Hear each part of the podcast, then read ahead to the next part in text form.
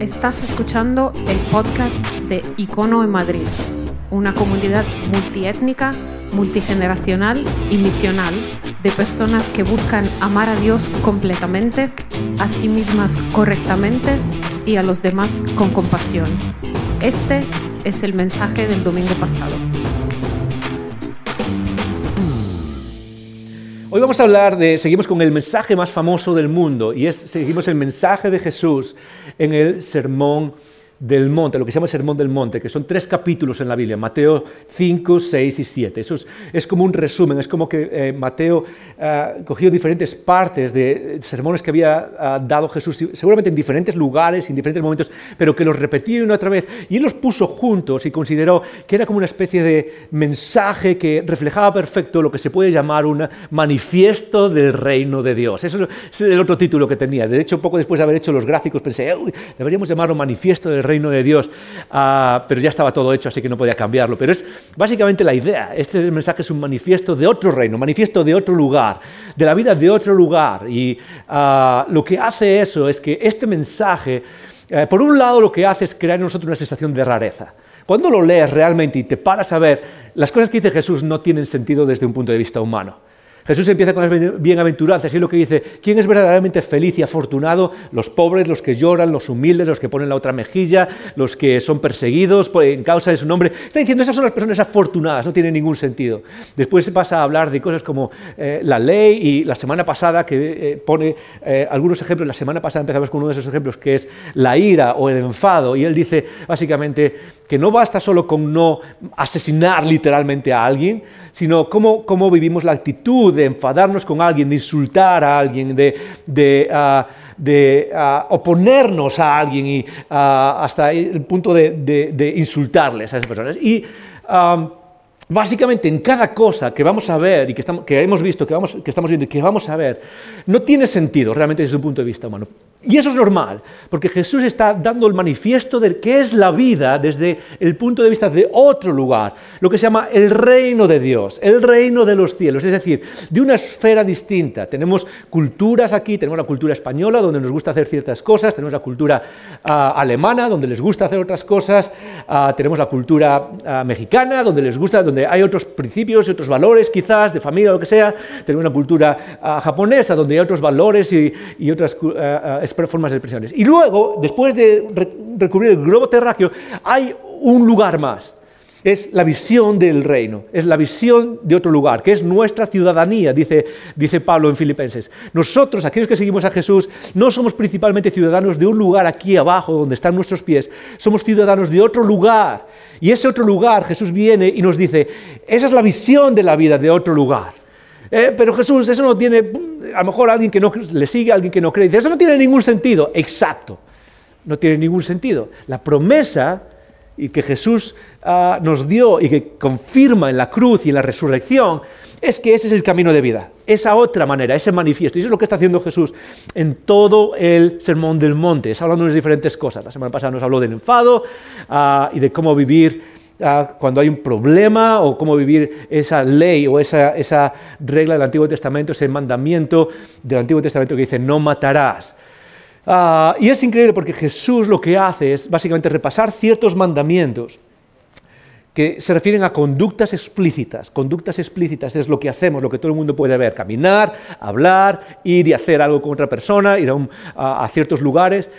Y lo que hace es reinterpretar eso de tal manera que no podemos simplemente quedarnos con la conducta, sino que lo hace, y esta es la realidad, es lo hace más difícil.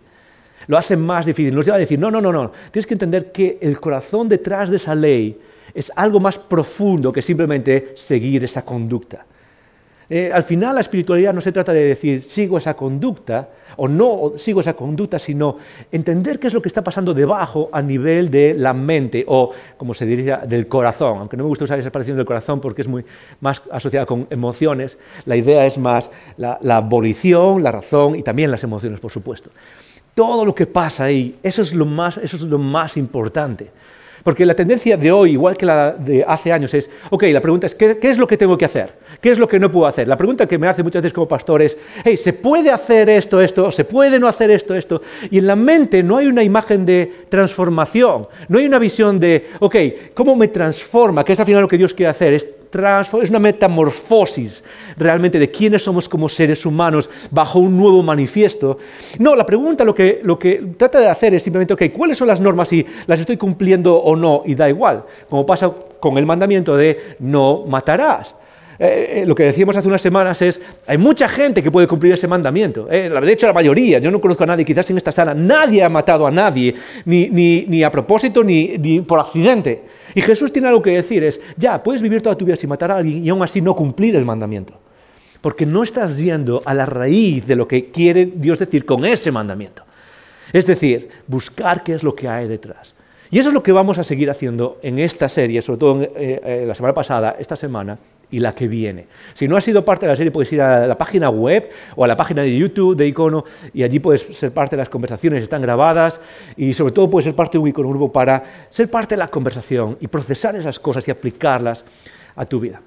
Así que hoy vamos a hablar de algo distinto, algo que es súper importante. Básicamente vamos a hablar de sexo, eso es lo que vamos a hablar hoy, de sexo y de relaciones, sobre todo relaciones románticas. Ah, y creo que va a ser súper interesante. Pero antes recordarte que en esta serie, sobre todo, y lo vamos a seguir haciendo, tenemos, ah, ah, tenemos lo que llamamos las preguntas y respuestas.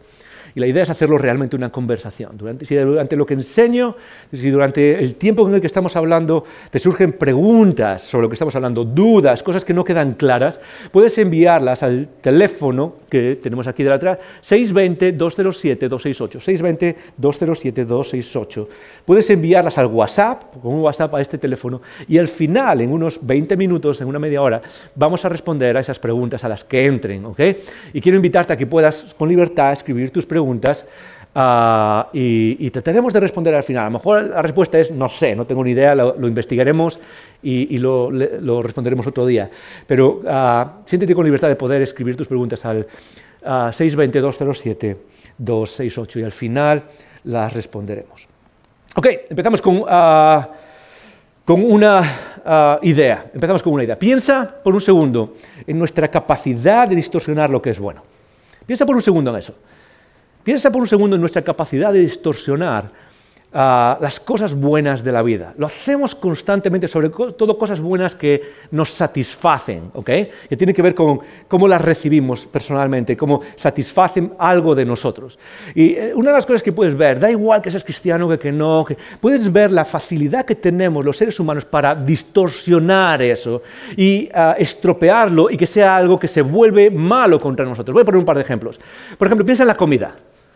Piensa en la comida, es algo que está, está bien, se está bien y de alguna manera está la parte de sabor uh, y, y, y muchos de nosotros comemos de acuerdo a esa parte del sabor y la comida es algo fundamental, es algo bueno, tenemos que hacerlo todos los días, pero piensa en lo fácil que es distorsionar algo que es bueno como es comer simplemente y normalmente la distorsión se produce por dos, en dos áreas, por exceso o por defecto. Normalmente las cosas no son malas en sí mismas o buenas en sí mismas, sino que tienen ese punto donde parecen caer bien sobre quiénes somos como seres humanos, pero pueden distorsionarse por exceso, por defecto. Y piensa en la comida, por ejemplo. Uh, si te basas en la comida simplemente como algo que se sabe rico, seguramente es muy posible que tiendas a distorsionar el hábito de comer y se convierta en un problema para ti. Y eso es lo que pasa fundamentalmente, sobre todo con niños, ¿sí o no? Porque los niños, no sé cuánto tenéis hijos pequeños, pero los niños incluso podrían cenar Coca-Cola con gominolas. ¿Sí o no? Y algún día, eh, yo, algún adulto, yo también puedo cenar. ¿Está mal cenar eso? Uh, si tienes que preguntarlo, quizás necesites ayuda. Ok. Um, eh, piensa en un segundo cómo distorsionamos. ¿Por qué? Porque se basa en un aspecto solo, que es el sabor, cómo se siente, cómo se sabe, pero pierde otras partes de la realidad de lo que es comer, que es básicamente lo más importante, que es cómo alimenta mi cuerpo. Y esa fue una de las cosas que, que más cambió mi forma de pensar en la comida hace unos meses cuando empecé a perder peso. Y dije, eh, no, no se trata solo de hacer una dieta, no me gusta la expresión, hey, hay que hacer una dieta, que suena a legalismo, suena a esa norma, sino es cambiar cómo pienso acerca de la comida y cómo me afecta, sacando la idea de sabor de, de, de su lugar, de su trono, y empezar a pensar más en la comida en términos de cómo me sienta como ser humano Y eso ha, ha cambiado con, totalmente, como, como, como. Pero fíjate cómo podemos, hasta el punto, podemos trans, distorsionar el, el hábito de comer, de que hay personas que tienen problemas con eso. Hay personas que tienen serios problemas de adicción a la comida, de darse atracones, de problemas alimentarios. De hecho, es uno de los problemas que se trata en psicología, problemas alimenticios. Y el otro lado está el no comer, llegar a no comer, ¿sí? A llegar a... a a desechar to- toda la comida. Eso, por ejemplo, un ejemplo. Otro ejemplo tiene que ver con la satisfacción de la sensualidad. La sensualidad es la satisfacción de los sentidos. Y uno de los eh, grandes... Um, Y uno de los grandes, no sé, áreas de nuestra vida donde se satisfacen esos sentidos, por ejemplo, es que hoy en día es bastante extendido los videojuegos. Yo no sé a cuántos os gustan los videojuegos. ¿A cuántos os gustan los videojuegos? ¿Alguna? Tenemos personas por aquí, les gustan los videojuegos, ok. Ok, ahí, ahí tenemos a alguien también. Videojuegos, a mí no me gustan nada los videojuegos. O sea, no, no los odio, ok, no es como estoy en contra de los videojuegos, pero no sé, no le veo nada. Pero sí, sí, sí es algo que satisface la percepción, digamos, cómo vemos las cosas. Y en muchos casos, no en todos, y a lo mejor en vuestros casos no es ese el caso, pero crea una adicción y se distorsiona. Lo, algo que puede ser bueno, que es... La, la, la percepción visual del videojuego y las imágenes y cómo interactuamos, llega a, se lleva a un extremo, por exceso normalmente, en el que ¿qué? ¿Qué hacemos? Ah, lo que hacemos es ah, pasar demasiadas horas, por ejemplo, jugando, pasar demasiado tiempo. ¿Ves? Por exceso, por defecto, distorsionamos cosas buenas como es simplemente el disfrutar perceptivamente de algo. Ah, otro ejemplo tiene que ver con el ser conocidos. El ser conocidos, o sea, quizás a muchos no los afecta, pero hay personas que sí les afecta. ¿Por qué? Porque somos seres sociales. El ser humano es, es, seguramente te va a sorprender, y esto ni siquiera es parte de la aplicación, pero el ser humano es primeramente un ser social y después un ser individual. Tú piensas que primero eres un ser individual y lo social viene secundario, es como un apéndice de tu vida. Olvídate de eso. Eres primariamente un ser social y solo después eres un ser individual. Lo que quiere decir es que en tu vida pesa más la relación social que tienes con otras personas que lo que, lo que eres individualmente, uh, para, para hacia dónde vas. Lo que quiere decir es que somos seres sociales primero. Uh, pero eso a veces se lleva a un extremo. La idea de vivir socialmente y que nos conozcan y conocer a otras personas se puede llevar a, a extremos uh, peligrosos que distorsionan algo bueno como es la vida social, que puede ser, por ejemplo, el deseo de ser conocidos o lo que se llama fama hoy en día. Uh, hoy en día uno de los valores más extremadamente presentes en la vida, sobre todo la vida de los jóvenes, es la idea de ser percibido, ser percibido. Esto parece, parece algo tan abstracto, pero es así, es. Eh, si no te, hoy en día básicamente el, el, el logo de la vida de los jóvenes y que se presenta es, si no te conocen no existes, no eres nadie. Y eso sobre todo se presenta ¿en dónde? En las redes sociales. Es, si no estás presente en las redes sociales, si no pones todas las cosas en las redes sociales, si no pones cada segundo en las redes sociales, si no pones cosas íntimas en las redes sociales, no existes. Eh, la existencia, pues hace tiempo podría ser otra cosa, es tener un trabajo, tener un estatus, tener... Hoy en día el, el llamado es a ser famoso en las redes, es ser percibido, es, es que la gente te conozca y si no, no eres, no eres nadie.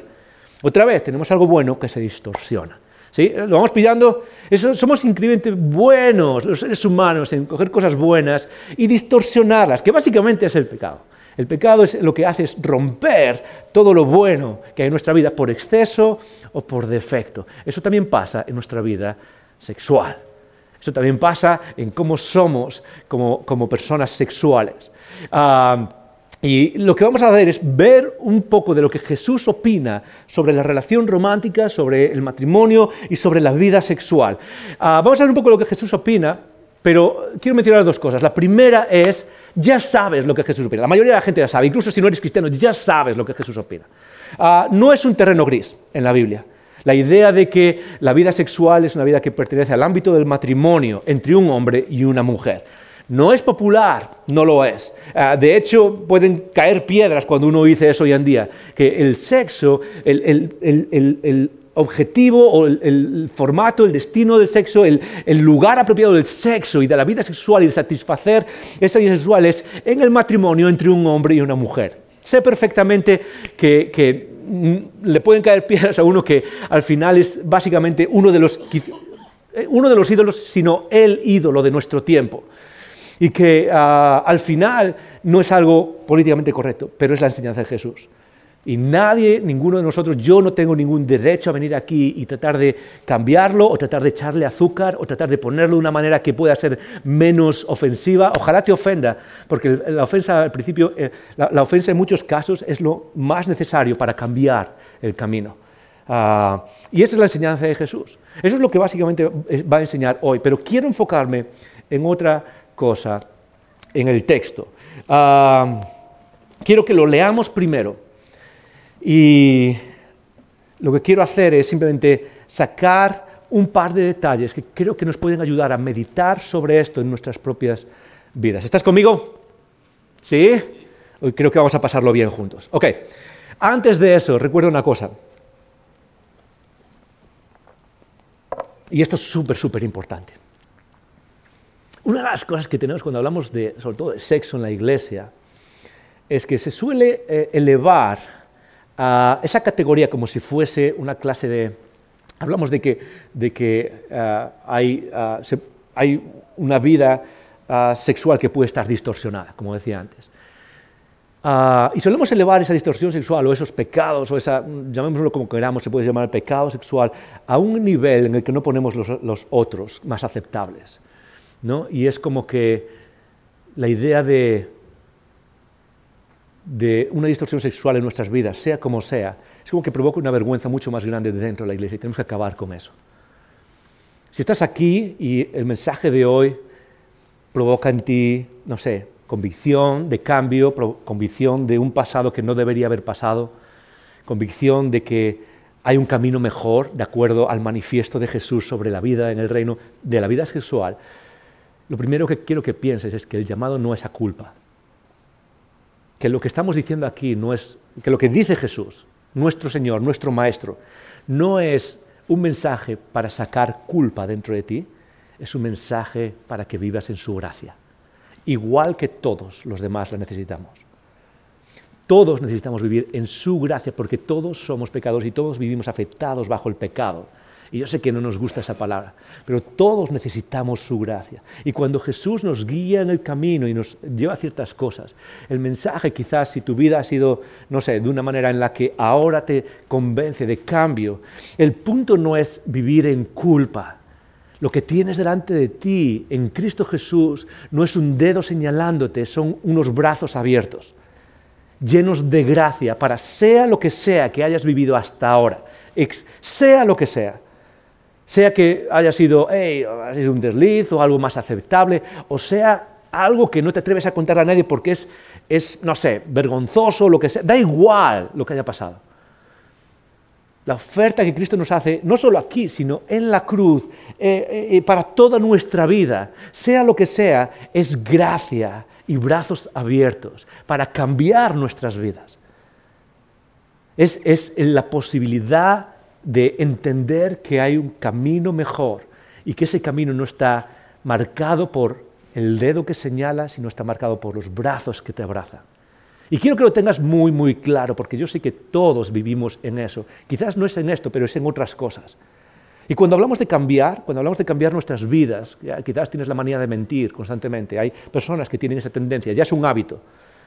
Y hablamos de mentir, como lo vamos a hacer la próxima semana, que es uh, sea tu sí, sí y tu no, no. Y quizás eso es lo que te está marcando, y la convicción seguramente será que las personas que seguimos a Jesús no mentimos. Y quizás hay un sentimiento de culpa, hay un sentimiento de culpa en lo que ah, en nuestras vidas. Y eso, eso no es Jesús hablando. Porque cuando Jesús habla acerca de, esa, de esas distorsiones que hacemos en nuestras vidas, su mensaje no es un mensaje de culpa, su mensaje es un mensaje que dice, bienvenido a casa. Ahora todo empieza de cero. Todo es nuevo.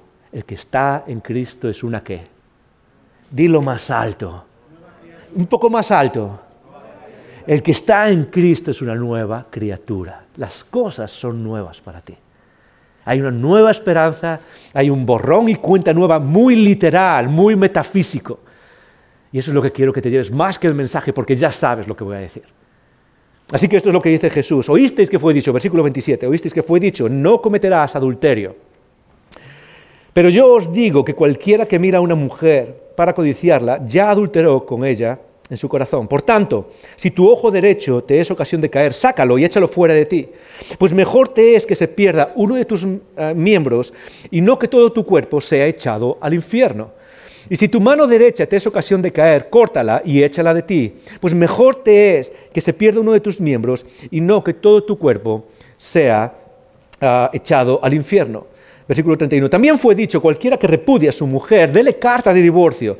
Pero yo os digo que el que repudia a su mujer, a no ser por causa de fornicación, hace que ella adultere, y el que se casa con la repudiada comete adulterio. Hasta aquí la palabra de hoy. Envía tus preguntas si las tienes. Y empezamos por el principio. Es interesante, porque una de las cosas que queda clara al leer estos pocos líneas es que Jesús se está enfocando en una palabra. La idea es adulterio. La menciona cuatro veces en estas pocas líneas. Adulterio, adulterio. Tanto hablando del divorcio como hablando de el, el que mantiene relaciones sexuales fuera del matrimonio.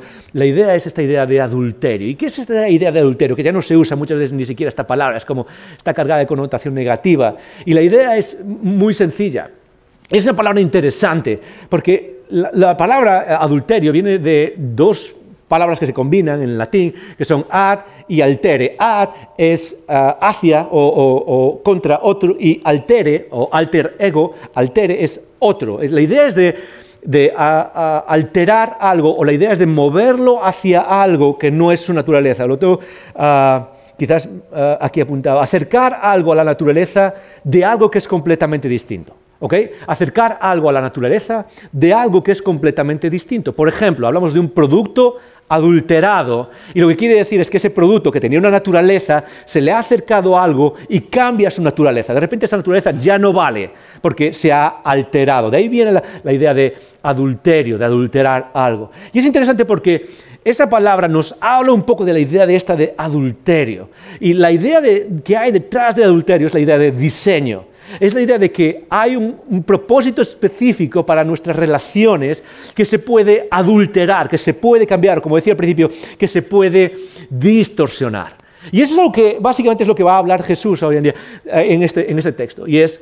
es nuestra tendencia a distorsionar esas cosas, a distorsionar el objetivo principal de, uh, de las relaciones entre un hombre y una mujer, de las relaciones sexuales. Y eso es algo que pasa constantemente.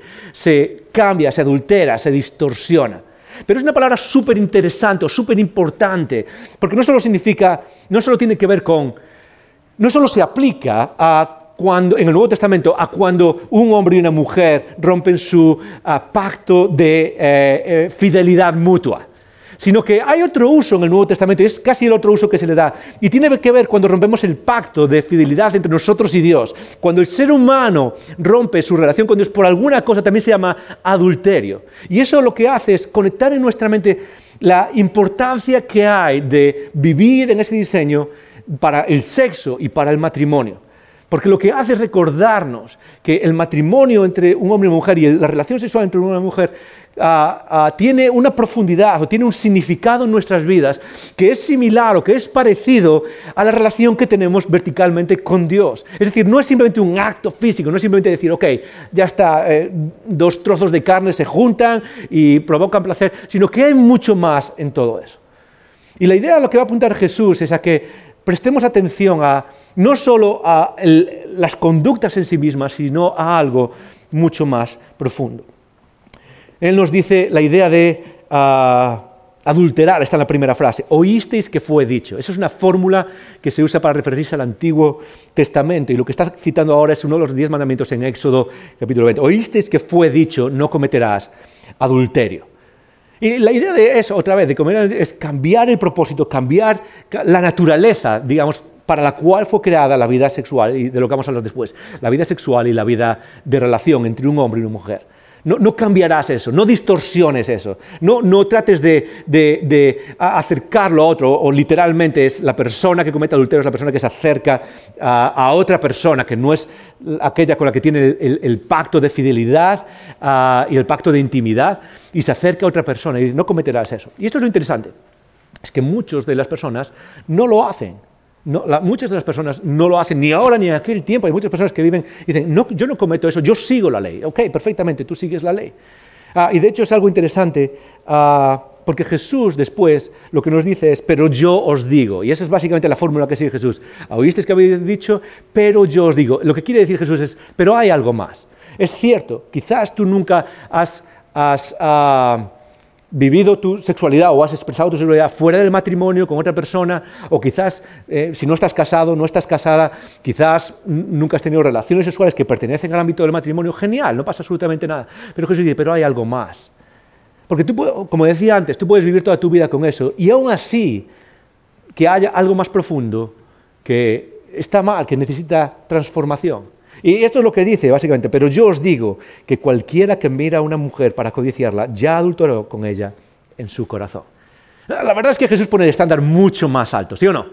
Suena mucho más duro. Básicamente lo que dice es, hey, uh, hay un problema cuando literalmente vas y tienes relaciones sexuales con otra persona uh, y has consumado esas relaciones sexuales, has roto la naturaleza de cuál era el diseño de la relación sexual entre un hombre y una mujer bajo el pacto público del matrimonio. Y lo resalto porque hoy en día hay una tendencia, a, y sobre todo en nuestro lenguaje, ¿no? Hay veces que, uh, bueno, nosotros estamos ya compartiendo esto, no, tenemos, no nos hemos casado, pero tenemos ya esta relación y es como si estuviésemos casados, dice. Y la realidad es que puedo entender el corazón que tienes, pero la realidad es que el matrimonio es un acto público y tiene un peso increíble la idea de, de cumplir con esos rituales que son parte de nuestra vida y que son parte de lo que le da peso a esta relación. Uh, todo eso para seguir, uh, porque digo, pero cualquiera que mira a una mujer uh, para codiciarla, ya adulteró con ella en su corazón. Y Jesús lo que está diciendo es lo mismo que dijo la semana pasada con la ira y lo mismo que va a seguir diciendo. Es que el problema no está en la conducta simplemente, en lo que haces, eh, lo que se llama conducta explícita o conducta expresa. Es la conducta que hacemos, lo que vemos de los demás. Ah, pues esta persona ha ido a robar, o esta persona ha ido con otra mujer, o esta persona, la conducta expresa. Sino que el problema empieza mucho antes. ¿En dónde? En nuestra mente. En, dentro de nosotros hay un problema que uh, habla de que tú puedes ser que nunca lo hayas, hayas hecho, que nunca hayas vivido ahí fuera la conducta de adulterio, y aún así puede ser un problema dentro de ti, que es donde empiezan las cosas. Y es realmente donde, a donde Jesús quiere apuntar. ¿Por qué? Porque Dios, y esto es algo súper importante, Dios no está en el negocio de prohibir cosas. Dios lo que quiere es que florezcas como ser humano. Dios no está pensando simplemente en prohibir cosas por prohibir cosas.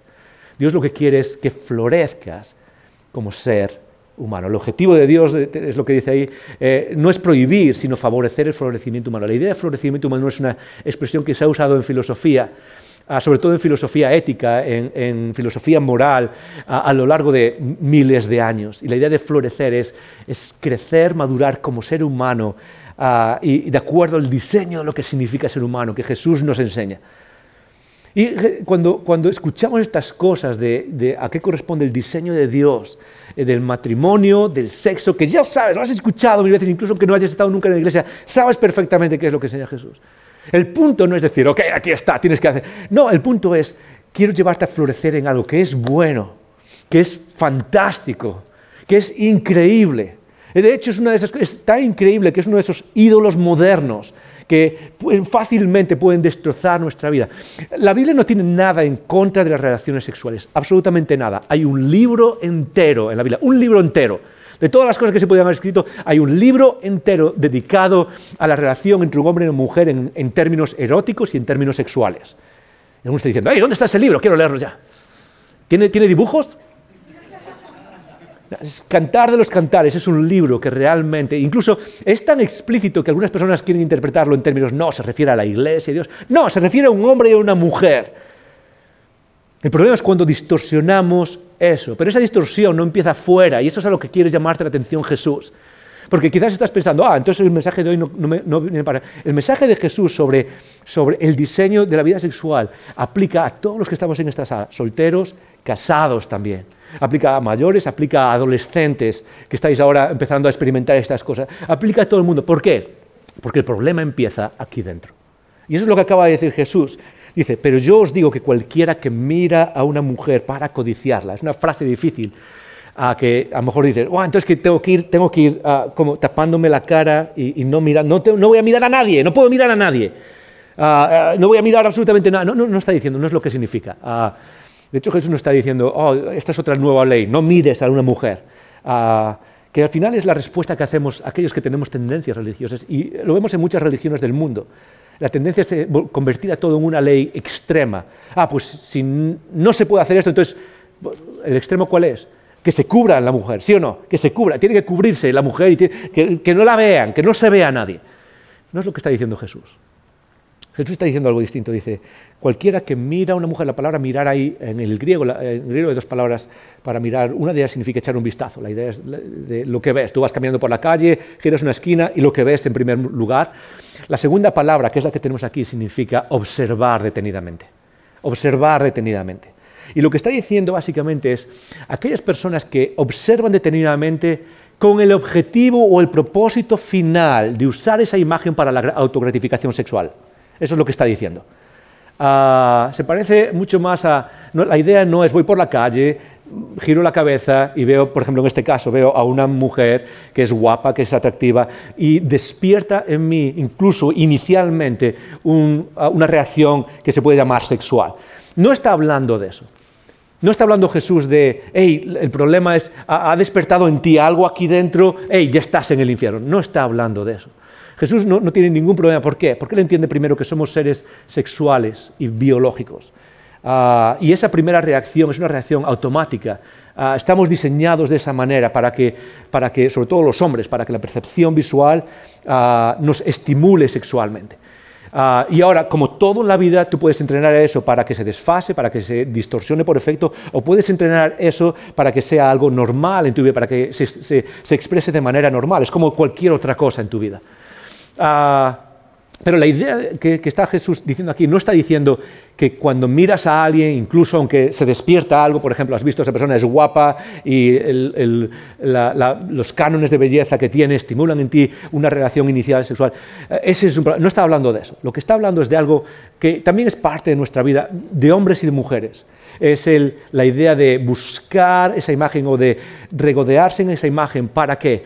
Para que se levante en nosotros una fantasía, y es una de las palabras clave, una fantasía mental que terminamos abrazando en lugar de apartándola. Terminamos, lo que queremos es crear esa fantasía mensual, ¿para qué? Eh, pues, eh, una, esa fantasía mental para despertar en nosotros la gratificación sexual, que en muchos casos termina en esa palabra que, que todos conocen, terminan quizás en masturbación o termina en autogratificación sexual.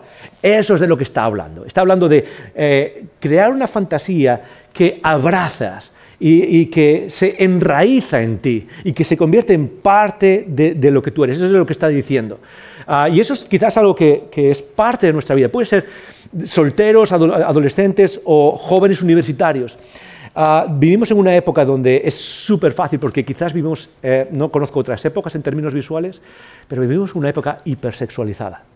Hipersexualizada. Es difícil ir a cualquier sitio. Es difícil entrar en un centro comercial y, y, y no estar viendo lo que se puede llamar pornografía blanda.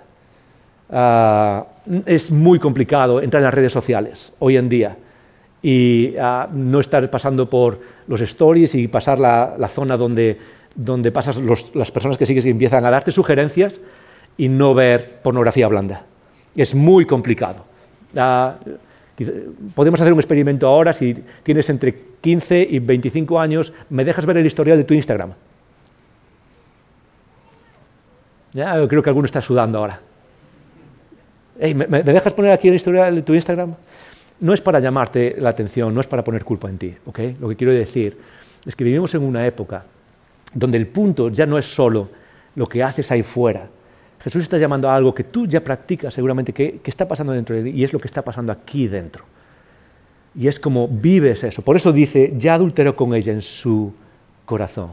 ¿Y qué es lo que hace eso? Muy fácil.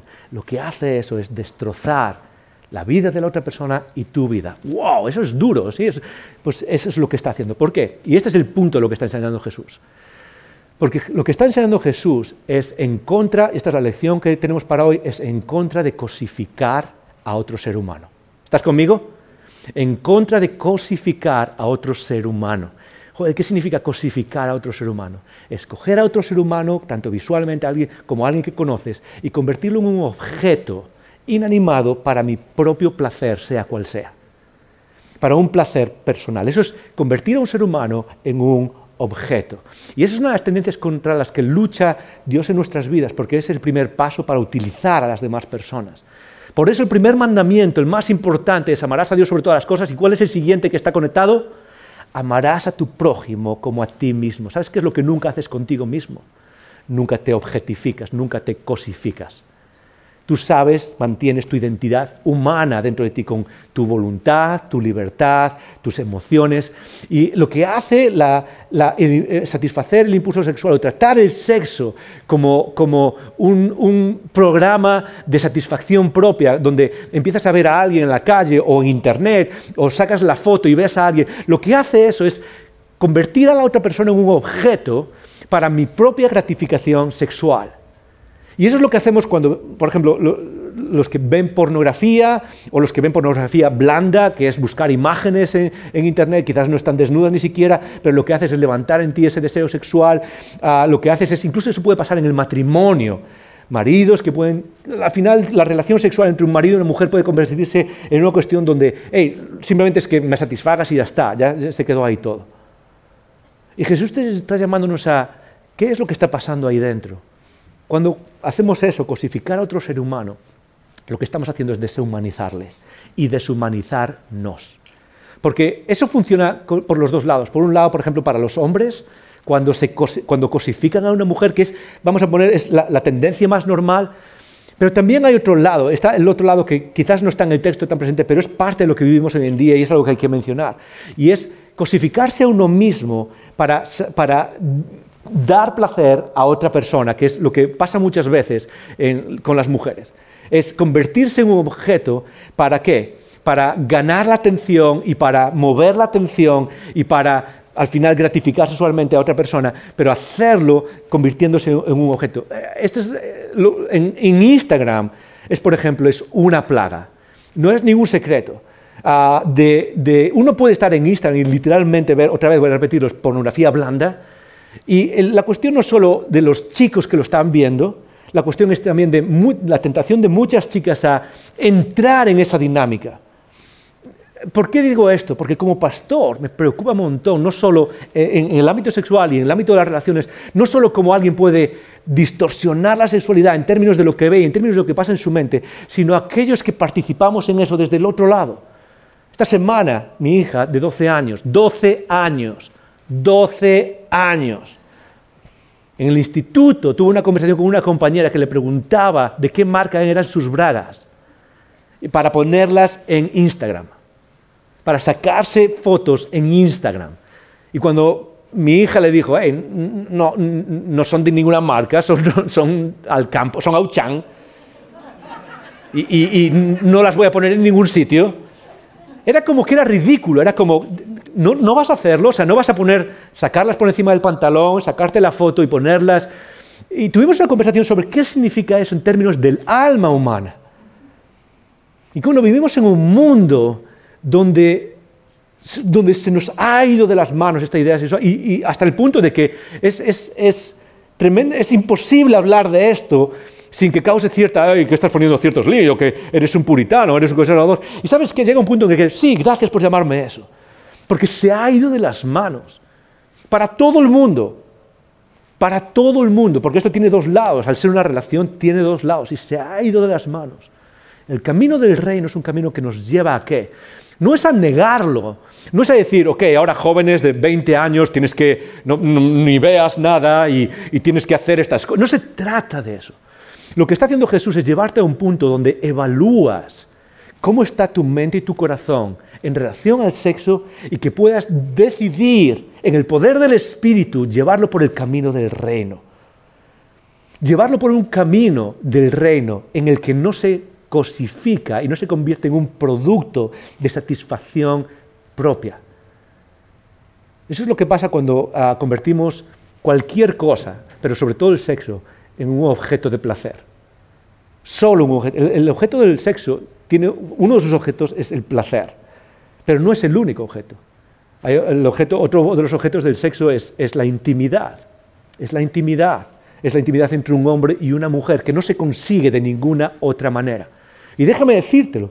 Cuando, cuando pasamos de una persona en esta cultura del hookup y de simplemente conectar con una persona una noche y luego con otra persona la semana que viene otra noche, lo que estamos haciendo es cada vez es destrozando nuestra capacidad para la intimidad.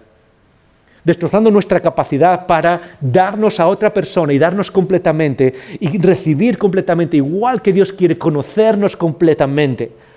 Estamos destrozando eso. Entonces, en, en primer lugar, no es solo el placer, sino que es la intimidad y la procreación también. La procreación es, es el objetivo fundamental de las relaciones sexuales. ¿Por qué lo digo esto? Porque a veces he escuchado, escuchas o lees artículos, leo artículos, ¿no?, de alguien que tiene relaciones sexuales, sobre todo jóvenes, tenemos relaciones sexuales, y de repente es como, no sé, se produce el embarazo y es como que está en shock, es como, y, y me, no sé cómo ha podido pasar, me he quedado embarazada. No, no sabes cómo ha podido pasar. De, de verdad, no sabías que, que, no sé, o sea, no voy a hacer nada aquí.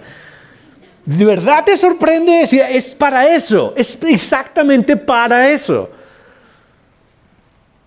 Lo que dice Jesús aquí, y termino, voy terminando con esto. Pero yo os digo que cualquiera que mira a una mujer, ¿qué está diciendo Jesús? Es que el problema no es solo si al final consumas o no consumas la conducta. Es que puedes simplemente, incluso podrías tener problemas de, de cómo vives tu sexualidad o la sexualidad con los demás, incluso en una isla desierta, por lo que pasa aquí dentro y en nuestra mente. Y Jesús no nos da una razón de por qué eso es cierto, pero nos dice algo mucho más profundo. Sigue diciendo, por tanto, si tu ojo derecho te es ocasión de caer, sácalo, échalo de ti, pues mejor te es que pierda uno de tus miembros y no que todo tu cuerpo sea echado al infierno. Y si tu mano derecha te es ocasión de caer, córtala y échala de ti, pues mejor te es que se pierda uno de tus miembros y no que todo tu cuerpo sea echado al infierno. ¿Qué es lo que está diciendo Jesús? Muy fácil, Jesús no nos da una razón, y muchas veces en la Biblia no encontramos razones para las cosas. Dios no nos da una razón explicada, ok, porque psicológicamente pues te va a afectar de esta manera, o sociológicamente te va a afectar de esta manera si te sales de... No, no Jesús no, no, Dios muchas veces no hace eso. Dios lo que hace es, la razón principal muchas veces es simplemente confiar en aquel que lo dice. E- esa es la razón que nos da muchas veces para seguirle. Es, puedes confiar en mí, esto es lo que te estoy diciendo, síguelo, pero porque confías en mí, es lo que nos dice Dios. No nos da una razón aquí de por qué la relación sexual y matrimonial tiene ese diseño único entre un hombre y una mujer en el matrimonio, pero sí que nos dice algo, sí que nos dice algo interesante. Y es que nos, básicamente lo que dicen estos dos versículos acerca de sacarse el ojo, cortarse la mano, Jesús no está diciendo literalmente, córtate un ojo, córtate una mano, y eso va a solucionar el problema. Porque si ese fuera el, el caso, Jesús realmente eh, se ha perdido cortar la parte del cuerpo que quizás es más importante cortarse. ¿Sí o no?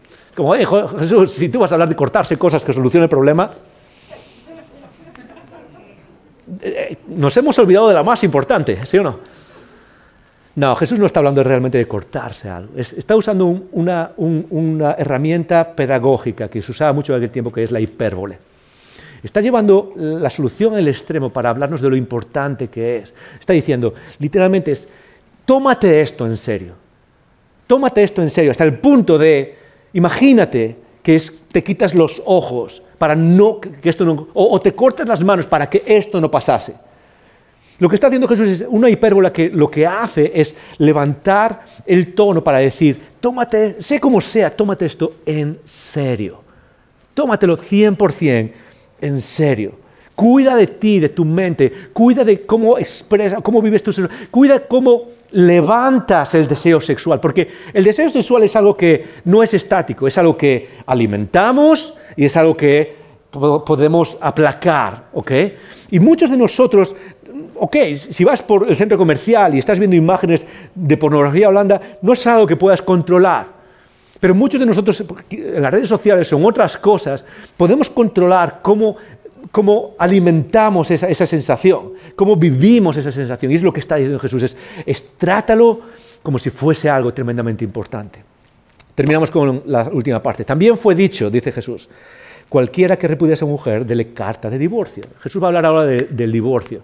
Y la idea de lo que está diciendo es que en la ley, eh, sobre todo en Deuteronomio veinticuatro, decía que cuando alguien se, se divorciaba, la idea es que Uh, había diferentes formas de divorciar, pero en el antiguo mundo, sobre todo en el antiguo mundo judío, en el antiguo mundo greco-romano, el divorcio no era como hoy, no se necesitaba ningún proceso. Un hombre podía divorciar a una mujer literalmente sacándola de casa por los pelos y fuera, y ya está. Uh, lo que está diciendo básicamente esa, esa ley o esa interpretación de la ley es que había personas que... Um, cuando se divorciaban de su mujer, y esto era específicamente de hombres, porque en el, en el mundo greco-romano y en el mundo judío, Eh, el hombre podía divorciarse de la mujer, la mujer no tenía ningún derecho a realmente, pra, en, en términos prácticos, ¿okay?, a divorciarse del hombre, y el hombre podría hacer básicamente lo que quería en ese aspecto. Y la idea era: yo puedo sacarte de casa y tirarte a, a la calle y ya está, y ahí te quedas. La realidad es que para una mujer eso era acabar con su vida, porque solo tenía literalmente casi dos opciones: o eh, ser esclava o, o cuasi esclava en la casa de un familiar que la tratase casi como un animal y decir: venga, quédate aquí en esta esquina y vas a ser casi esclava, o la otra opción era volverse prostituta. Eran casi las únicas dos opciones que tenía. Y entonces en ese, en ese contexto había un detallito que era darle una carta de divorcio. Es una carta que le dice a esta persona: esta persona está divorciada y... y Te, puede tener relaciones con otro hombre y puede casarse otra vez y tener relaciones con otro hombre. Y eso era considerado ser buena persona. Es decir, si yo hoy me levantaba y me divorciaba de mi mujer, lo normal era que no pasase eso. Pero si era buena persona, si soy un buen hombre, le voy a dar una carta de divorcio. ¿Para qué? Para que no termine de prostituta en algún sitio. Básicamente eso es todo lo que está pasando. Y las causas de divorcio, había un debate ahí, pero había diferentes escuelas, pero la más importante en los tiempos de Jesús, o la más fuerte, era que tú podías divorciar a una mujer por cualquier razón. Hey, hoy nos levantamos y no me gusta cómo has hecho el desayuno, a la calle. Uh, algunos están diciendo, hmm, interesante. No, no, no va por ahí la cosa. Uh, podían levantarse simplemente por su, por, por su aspecto, ¿sí?, por su aspecto físico. Una mujer se levanta y se ha hecho mayor, o le ha salido un grano en la nariz, o cualquier cosa, ya está. Simplemente es a la calle, fuera de la calle. Uh, había la, el divorcio por cualquier razón. Y es, tiene que ver con lo mismo, con cosificar, en este caso, a las mujeres. Y lo que está diciendo Jesús básicamente, para tratar de hacerlo corto, lo que está diciendo Jesús es que vosotros pensáis que simplemente sois buenos porque le habéis dado una carta de divorcio a esta persona. Y ya está, la lanzáis a la calle, ahí se va, y os sentís muy bien porque cumplís y tenéis una carta de divorcio. Y Jesús está diciendo algo que es mucho más profundo.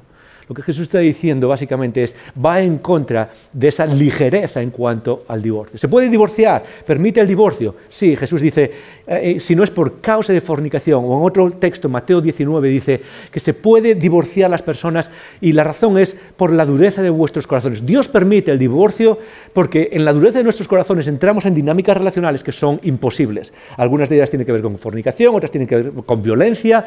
Sí hay la posibilidad del divorcio, y sí, sí es una opción en nuestras vidas. Pero Jesús está apuntando a algo que es como cuando se convierte en una posibilidad, en muchos casos se convierte en una, eh, en una autopista fácil de recorrer, que en la mayoría de los casos, en aquel tiempo y hoy en día, y, y, y creo que es algo que podemos ver de manera, eh, perjudica más a las mujeres que a los hombres, sobre todo a medida que pasa el tiempo. Pasan diez, veinte años y la idea sigue, sigue siendo la misma, en diferentes cosas, pero sigue siendo igual. Perjudica más a las mujeres de lo que perjudica a los hombres esta idea de la facilidad del matrimonio, de decir, venga, ya está, tú te vas y yo me voy. Y lo que está diciendo Jesús es básicamente es, eh, no, el diseño original no es romper esa relación, no es romper esa relación. Es posible, sí, a veces hay que hacerlo, a veces hay que hacerlo, pero no es el diseño original. El diseño original es juntarnos y trabajar en nuestros corazones para poder vivir en relación con la belleza de Dios entre nosotros, trabajar en eso, uh, pero, pero de alguna manera, si se hace imposible, hay la posibilidad del divorcio.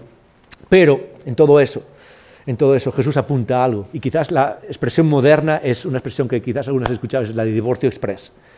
Hoy en día es, la idea es básicamente... ok, me he cansado de ti, o, ah, por ejemplo, hey, nos vamos a divorciar, ¿por qué? Porque ya no hay amor entre nosotros, ¿sí? Ya no se siente, no se siente ese, ese, esa emoción que se sentía al principio. Déjame decirte una cosa, y esto es sobre todo para los casados que llevan tiempo, el, el amor real empieza cuando deja de sentirse eso. Ahí es cuando empiezas a practicar el amor real con otra persona. Porque en muchos casos el amor, sobre todo cuando se dice, hey, te amo, en esas primeras etapas de la vida y en las películas sobre todo también. Muchas veces cuando la gente dice te amo, no está diciendo te amo, está diciendo te deseo. Hay una, un deseo, eh, que la palabra que usa Jesús aquí es codicia, es atracción puramente uh, biológica y física, pero no hay un amor real hasta que pasa eso. Es ahí cuando se empieza a manifestar la idea de amar. ¿Qué es amar? Muy fácil, es desear el bien y actuar para el bien de otra persona, aún cuando uno tiene que autosacrificarse. Eso es el amor. Yo pierdo para que tú ganes. Eso es el amor. Y eso es lo que está diciendo Jesús aquí. Okay, vamos a terminar, pero antes, uh, hoy nos fuimos un poco, había bastantes cosas, pero uh, hay preguntas. No sé si tenemos preguntas y luego terminamos con uh, tres cosas. Me, ¿Hola? Hola, hola, ¿qué tal? tenemos, tenemos un montón de preguntas. De hecho, yo creo que vamos a necesitar una segunda parte oh, de esta okay, conversación. Wow, okay. Vale, pues empecemos. Vamos a ver. La primera, Anónimo. ¿Las relaciones prematrimoniales están mal? Muy bien, Anónimo. Ah, buena pregunta. Y la respuesta corta es sí. Sí. Ah, ah, el, el, el diseño del matrimonio... Uh, de acuerdo a lo que vemos en las Escrituras y cómo los primeros cristianos la entendieron. Recuerda esto. No es que cada cosa de lo que creemos que está bien o mal en nuestra vida tiene un texto, una, un texto específico en la Biblia. Nosotros creemos que está mal hacer cosas que no aparecen en la Biblia para nada. Por ejemplo, no sé, podemos mencionar, uh, en el Nuevo Testamento no hay nada, no sé, se me ocurren ejemplos, pero son, no sé, demasiado malos, ¿eh? Bullying, por ejemplo. Gracias. No, no dicen nada acerca del bullying o, o de acerca... Pero sí hay principios que se aplican y que vemos que los primeros cristianos lo entendieron perfectamente. Uno de ellos es la relación sexual. La relación sexual, desde las Escrituras hasta los primeros cristianos, y se convirtió en una tradición que no cambia hasta solo nuestros días hoy en día. La ética de la relación sexual es la misma. Es el sexo... Uh, eh, la, la estimulación uh, sexual hacia la gratificación sexual, y eso incluye cosas no solo como la penetración, sino cualquier tipo de estimulación sexual para eh, la gratificación sexual, uh, es, un, es, es algo que pertenece en el ámbito del, del matrimonio como un pacto público. Es así, o sea, lo han entendido desde el principio. Solo en los últimos años, y cuando me refiero a los últimos años me refiero literalmente a todo lo que viene después de lo que se puede llamar la revolución sexual de los Estados Unidos de los, de los años uh, sesenta y setenta. Uh, solo a partir de ahí empieza a haber conversación de, bueno, quizás no es tan importante, o quizás no pasa nada, o no es para tanto, solo es... Solo, solo a partir de ahí, pero la ética cristiana ha sido siempre la misma. Es el sexo, y eso incluye todo lo que sea estimulación sexual para gratificación sexual, pertenece al ámbito del matrimonio. Uh, y quiero añadir a eso simplemente la idea de... Ese mensaje no es para añadir carga ni culpa. Es para hacernos pensar acerca de cómo vivimos de acuerdo al diseño de Dios, y quizás, si lo necesitas, es refrescar eso uh, y caminar en contra de una cultura que te dice que básicamente el sexo es simplemente, hey, uh, no tiene ningún significado. Déjame decirte algo, nadie en este mundo cree eso. Nadie, absolutamente nadie. Las personas que creen eso son personas que han cauterizado su mente. Pero ninguna persona que esté medianamente viva mentalmente te va, va a, a, a asumir la realidad, la verdad que ellos creen de que no, el sexo simplemente es, ya está. Todo el mundo que entiende las relaciones sexuales entiende que hay mucho más en, en eso. Y eso pertenece al ámbito del matrimonio, en el camino de Jesús. En el camino de Jesús. Sí, muy bien, segunda pregunta. Estas las voy a tratar de agrupar porque son va. varias que vienen con el mismo contexto. ¿Qué hay de videollamada, por teléfono o cibersexo? ¿También está considerado como pecado o adulterio? Buena pregunta. Uh, eh, sí. uh, déjame poner tu mente tranquila. Déjame. Cualquier cosa fuera del ámbito del matrimonio eh, está fuera del camino de Jesús. ¿Qué quiere decir fuera del camino de Jesús? Muy fácil. Que cualquier cosa, no que pase como una tentación, no que pase como un... como un, uh, algo que viene sobre nosotros, por ejemplo, ver a una mujer en la calle, en mi caso, o un hombre, y que surgen esos pensamientos rápidamente de, primer, de primera instancia. Eso no, no, te, no te aparta de Jesús, eso no te lleva al infierno, ok, ya estoy condenado. No. Cualquier cosa que hagamos fuera del ámbito matrimonio que levanta eh, estimulación sexual para conseguir una gratificación sexual, uh, te aparta del camino de Jesús. Es lo que dice Jesús aquí cuando dice, mejor es que te quites el ojo que que acabes en la gehenna. Uh, eso es lo que está diciendo Jesús precisamente. ¿Por qué se refiere a la gehenna o al infierno? Es muy fácil. Es porque te dice que en el momento en el que abrazamos esa disposición, y sea sexting, o sea, eh, no sé, hey, una llamada, o sea, fotos, o sea, cualquier cosa que vaya en esa dirección, fuera del matrimonio, lo que dice él, si abrazas eso y dejas que se enraice en ti, y lo abrazas como una práctica dentro de ti, lo que hace es separarte, llevarte en la dirección opuesta, en lugar de acercarte a Dios. Lo que hace es llevarte en dirección a la gehenna, y eso es un, algo interesante porque Uh, Jesús está diciendo básicamente el infierno. La imagen que usa es la Gehenna, que era el basurero que estaba fuera de Jerusalén, donde se quemaba. Uh, en el Antiguo Testamento se menciona la Gehenna como el lugar donde se quemaban niños a Moloc. Uh, se quemaban niños, eh, infantes a Moloc, y luego para acabar con eso se convirtió en un basurero, y básicamente era un basurero que ardía, eh, donde se tiraba la basura. Y esto es lo interesante. Cuando Jesús dice que mejor quitarte el ojo que acabar en el infierno, no está hablando solo después de esta vida en el infierno. La imagen, la, las primeras personas que escucharon eso, lo que estaban escuchando es que su vida iba a deteriorarse de tal manera, que es cierto, tú vas en dirección al infierno, pero te deterioras de tal manera que te conviertes en, lo voy a poner en términos duros, en basura, y acabas en el, donde, donde se tiran las cosas, los desperdicios, en el fuego que no se apaga, que quema la basura. Y eso pasa no solo después, sino en nuestra vida ahora mismo también, es decir, la dirección que llevamos. Y eso uh, incluye en el ámbito sexual el no protegerse de cualquier acto sexual que no pertenezca al matrimonio. ¿Hay más? Sí, claro. Bien, tenemos okay, más, wow, tenemos okay. más. Venga, seguimos con Anónimo. Este Anónimo tiene muchas inquietudes. Conozco cristianos que opinan que las bodas o celebraciones matrimoniales son un constructo social, yeah. basándose que en el Antiguo Testamento no se hacían. Yeah. De esa manera argumentan que ante Dios es válido vivir con tu pareja como si estuvierais casados, con la condición de que os prometáis estar juntos para siempre. Si eso realmente no es lo que Dios quiere, ¿cómo lo argumentamos? Bien, buena, buenas preguntas, muy buena pregunta. Yo sé que es importante. Quiero dejar algo claro primero y es... Vuelvo a repetirlo porque creo que es importante, es parte del mensaje cristiano. Quizás estás aquí y estás conviviendo con alguien, ¿ok? No estás casado. Uh, y otra vez, la respuesta no tiene que ver con poner carga y culpa sobre ti. Uh, el camino de Jesús es un camino de liberación, es un camino de gracia, uh, y, pero también es un camino de, de, de cambiar de dirección muchas veces. Ah, el, las bodas son un constructo social. Sí, en cierto modo son, es un constructo social. Básicamente lo que haces es, cuando la gente dice, solo estás firmando un papel, es cierto, pero eso no le quita importancia. Esto que estamos haciendo es un constructo social, pero no le quita importancia. Cuando firmas un contrato con alguien, por ejemplo, cuando firmas un contrato uh, con, con un, un amigo, por ejemplo, para empezar una empresa, es también un constructo social. Pero no se te ocurriría meterte financieramente y poner veinte mil euros y la otra persona pone otros veinte mil euros para empezar una empresa sin firmar unos papeles que protejan eso, ¿sí o no? Sería una locura. Cualquier persona que aquí tenga un poco de mentalidad de negocios diría, ok, estás loco. Ah, no, esto es un constructo social, aquí van veinte mil euros. Yo te aseguro que esa persona mañana está en Cancún, ok, dando un paseíto y acordándose de ti y dándote gracias. Eh, es un constructo social, pero son constructos sociales que tienen su peso. Es decir, la forma en cómo se haga, por ejemplo, no, no importa. Pero el punto es que ese constructo social, sobre todo el aspecto público, lo que hace es marcar una unión, formalizar una unión entre dos personas con testigos. Es decir, hay testigos acerca de eso, que al final es lo que se trata es de proteger las promesas que hacemos. Porque sí, uno puede decir, hey, yo le doy mi vida a esta persona, aquí, ok, yo le voy a dar, oh sí, y ya está, no necesitamos firmar nada. Ya, pero las personas vamos y venimos.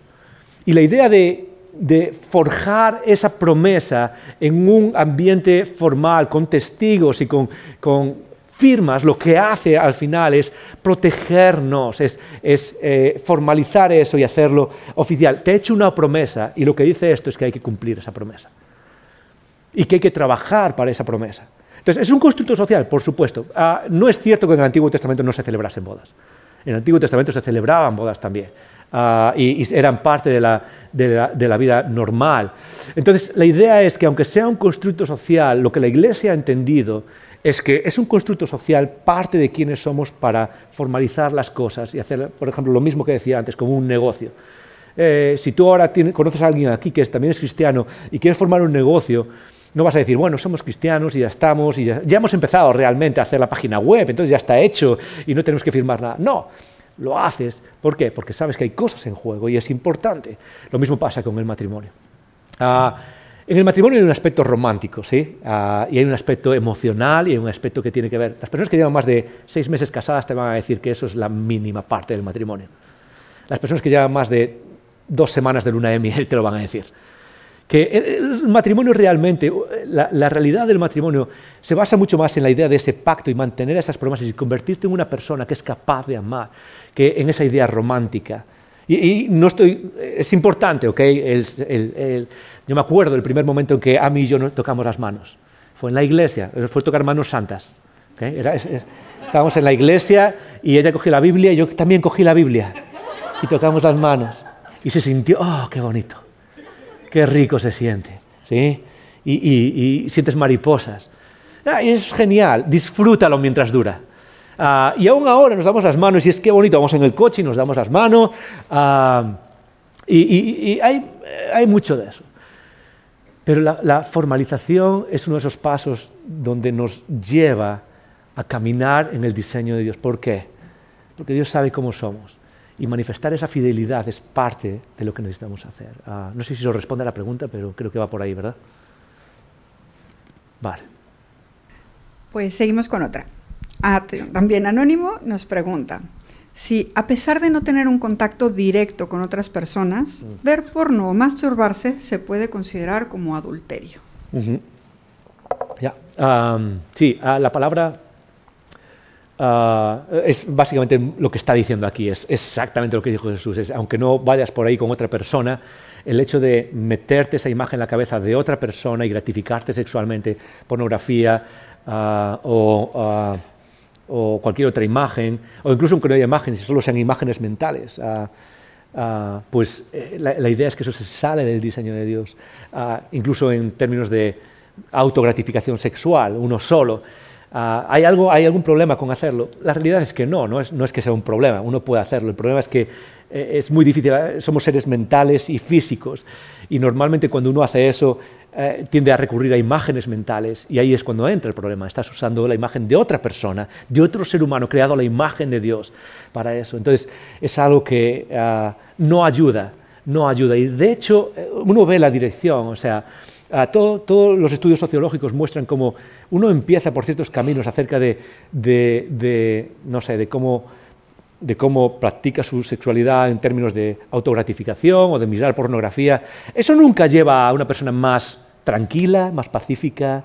No, normalmente te lleva a más, te lleva a, a endurecer lo que ves, las imágenes que ves, te lleva a cada vez hacerlas más agresivas, incluso lleva a cosas como masoquismo, llega a ver vídeos, siempre va en esa dirección, nunca va en la otra dirección, nunca va en, ok, simplemente, no sé, he visto una imagen y ya está, y ahí me quedo, siempre avanza en esa dirección. Uh, así que es algo para evitar, si quizás estás aquí y ves pornografía o ves consistentemente, quizás este es el momento en el que puedas pedir ayuda, y este es... Y con esta, esta comunidad es la comunidad donde todo eso es parte. Podemos hablar de eso sin avergonzarnos, sabiendo que hay gracia, no solo de Dios, sino de nuestros, nuestros hermanos y hermanas. Si, si necesitas cambiar eso, habla con alguien. Eh, no, no lo dejes. Y, y este es el lugar donde practicamos la gracia, para transformar esas cosas, para liberarnos realmente de esas cosas. Uh, y sí, es, es algo que... necesitamos, aparte, y esto es muy importante, aparte de uh, entender que la mayoría de la pornografía, tú estás viendo a alguien que es muy probable que no está ahí cien por ciento voluntariamente. Es muy importante. En la mayoría de los casos, o sea, las historias que hay por detrás, no quieres saber ni siquiera cómo estás, de, de cómo acabó la persona que en el vídeo que estás viendo. Estás participando en un mundo oscuro, en un mundo, no solo lo que estás viendo, sino en todo el mundo hay, es, es tremendamente oscuro, así que uh, hay mucho más detrás de eso. Uh, ¿Hay alguna más? O si no terminamos, yo sé que nos estamos yendo largos hoy, pero creo que es algo importante. Ten- tenemos, tenemos más preguntas, eh, por eso te decía que quizá íbamos a necesitar unas. Vale, una más, una más. Vale, pues eh, Anónimo nos pregunta, ¿cómo podría luchar con toda la oferta sexual que tenemos yeah. eh, alrededor y en todas las redes sociales? Vale, es muy buena pregunta. Uh, uh, lo primero en toda nuestra vida, la batalla del espíritu, la batalla del camino, empieza con oración. Uh, Efesios capítulo seis empieza con la armadura del espíritu. La armadura es cómo nos protegemos en primer lugar. No es solo cumpliendo una ley, voy a cerrar, no voy a ver nada, o, o voy a seguir ciertas normas, no, es vístete de la armadura. Cuando, cuando queremos evitar un pecado, cuando evitamos una dirección de pecado, el punto no es enfocarse en la dirección de pecado solo y decir no, no, no, no. El punto es, y esto es algo que se aplica también en terapia psicológica, el punto es buscar que la mente se llene de algo positivo, es decir, la imagen de Cristo. que nuestra mente se sature de la imagen de Cristo, automáticamente va a sacar el poder que tiene este otro pecado sobre nuestras vidas. Por eso la armadura de Cristo es tan importante, es decir, leer las Escrituras, orar, a la comunidad, asirse de la salvación de la que hemos recibido constantemente. Entonces, eso es, eso es una de las cosas más importantes. Ponte la armadura del Espíritu a través de la palabra y a través de la oración. Pero también diría, uh, ¿cómo podemos en un mundo tan hipersexualizado? Requiere medidas drásticas. Y drásticas me refiero a, a no ver cosas, no ver series. Uh, yo hace tiempo empecé a ver una serie, no sé si se echa en España, pero en Netflix la echaban, que se llama You. ¿Alguien conoce esa serie, You? Ver, levanta la mano si conoces la serie You. Ok, empecé, vi tres episodios y la, la dejé, dejé de verla. Es una serie tremendamente sexual, tremendamente sexual. Uh, y a mí me gusta la otra parte, que es, es un tío que está medio loco y hace cosas que están, y es como, ok, esa parte quizás me gusta más, pero no me siento, no, no me siento como, hey, voy a participar de eso, pero tremendamente, y dejé de, de verla. Y a veces requiere decir, ok, no. A redes sociales, no sé cuánto te gustan las redes sociales, pero yo he reducido mi tiempo en las redes sociales a, no sé, de todo lo que hacía ahora estoy un cinco por ciento en las redes sociales. He dicho, esto no es bueno para mí, aparecen demás, yo no sé si es porque saben que soy hombre o lo que sea, pero a veces estoy otra vez en Instagram y le estoy dando a, a los reels o lo que sea, y ahí sale, sale constantemente, y es como, no, y a veces requiere radicalmente dejar esas cosas. La otra forma de luchar contra eso es ser honesto. Recuerda esto. Recuerda esto, el diablo trabaja en el secreto, es su lugar de trabajo, en los secretos que guardamos. Y uh, cuando hablas de esas tentaciones, de esas cosas con otras personas, en un ambiente de gracia y de abrazo y de apoyo mutuo, uh, uno siente, uno, uno experimenta el poder del Espíritu para liberarnos de esas cosas. Así que es muy, muy, muy importante. Y bueno, me encanta que tengas estas preguntas. Y sé que es una realidad difícil para todos. Uh, uh, pido disculpas porque nos hemos ido largos hoy y vas a comer a las cinco de la tarde, pero, pero creo que es súper importante que Icono nos conozcan como esa tribu que sigue a Jesús y que es capaz literalmente de vivir un manifiesto, un estilo de vida de otro lugar, de otro lugar. Y eso no solo incluye mi espiritualidad y cómo me pongo de rodillas o cómo oro en público antes de comer. Incluye cómo luchamos con cosas tan sagradas en el mundo hoy como es esa distorsión de la sexualidad y cómo lo enseñamos a los demás y nos apoyamos a seguir una vida distinta en eso. Una, una vida distinta que promete vida en abundancia, en abundancia. Si estás luchando con eso, háblalo. Si estás luchando con eso, lo entiendo, estamos contigo. Pero mi ánimo es que sigas las palabras de Jesús, que sigas el camino de Jesús en el que hay vida. Vamos a orar. Padre, te damos gracias. Te damos gracias por tu palabra, por abrir esa ventana a otro mundo al que nos llamas, por abrir esa ventana a otro lugar en el que, uh, en el que podemos encontrar vida. Yo quiero orar especialmente ahora mismo por las personas que hoy, después de haber hablado de esto, sienten convicción de cambio, convicción, arrepentimiento, uh, ganas de algo distinto, ganas de algo que suena a Jesús, ganas de algo que suena a otro mundo divino, de belleza y de vida. Yo quiero orar por esas personas, Señor, que tú permitas que podamos caminar en eso y encontrar libertad, Encontrar, encontrar vida para las personas que luchamos con, sea personas casadas, sea personas solteras, sea personas que, uh, no sé, atrapados en enredos. Padre, permítenos experimentar tu libertad, no como una norma, no como un no hagas esto o no hagas aquello, sino como entendiendo que tú eres el Dios que trae vida también en esta área. Padre, quiero uh, terminar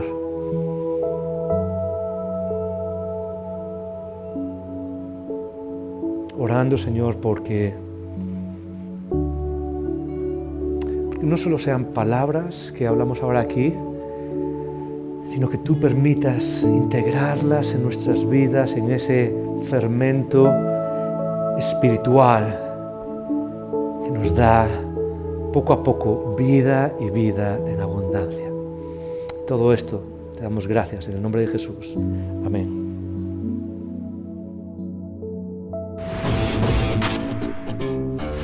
Gracias por escuchar estos recursos. Esperamos que te haya retado y motivado a vivir arriba, adentro y afuera.